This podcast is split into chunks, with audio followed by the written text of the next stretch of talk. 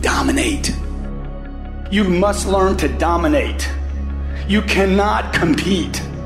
I don't want you just to compete because competing is dangerous. Because when you compete, you got to go all the way to the fourth quarter to make that thing happen. But when you dominate, you take your opponent out the game. People who are truly successful in this world, those people understand how to dominate.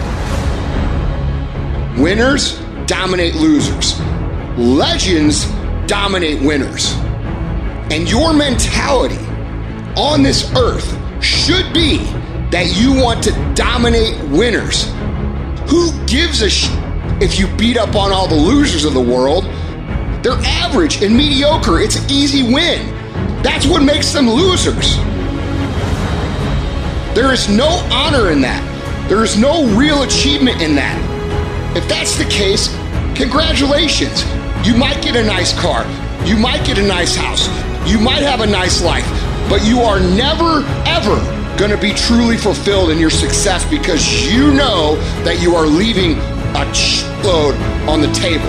But legends, legends feel fulfilled and happy. Not because they win or they're better than losers, but because they do what they have to do to be the best there ever was.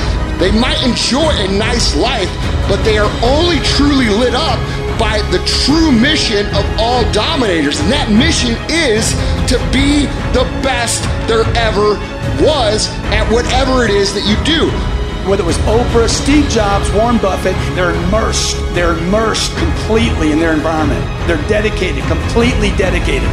They have a total, total commitment. Legends don't settle for being a winner. They strive to be complete domination. Legendary. If you really truly dominate, people are going to see it. They're going to be drawn to you.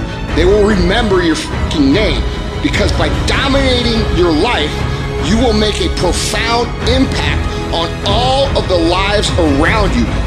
Just winning is not enough, but dominating people who are winning, that's something that'll leave you a fucking legacy.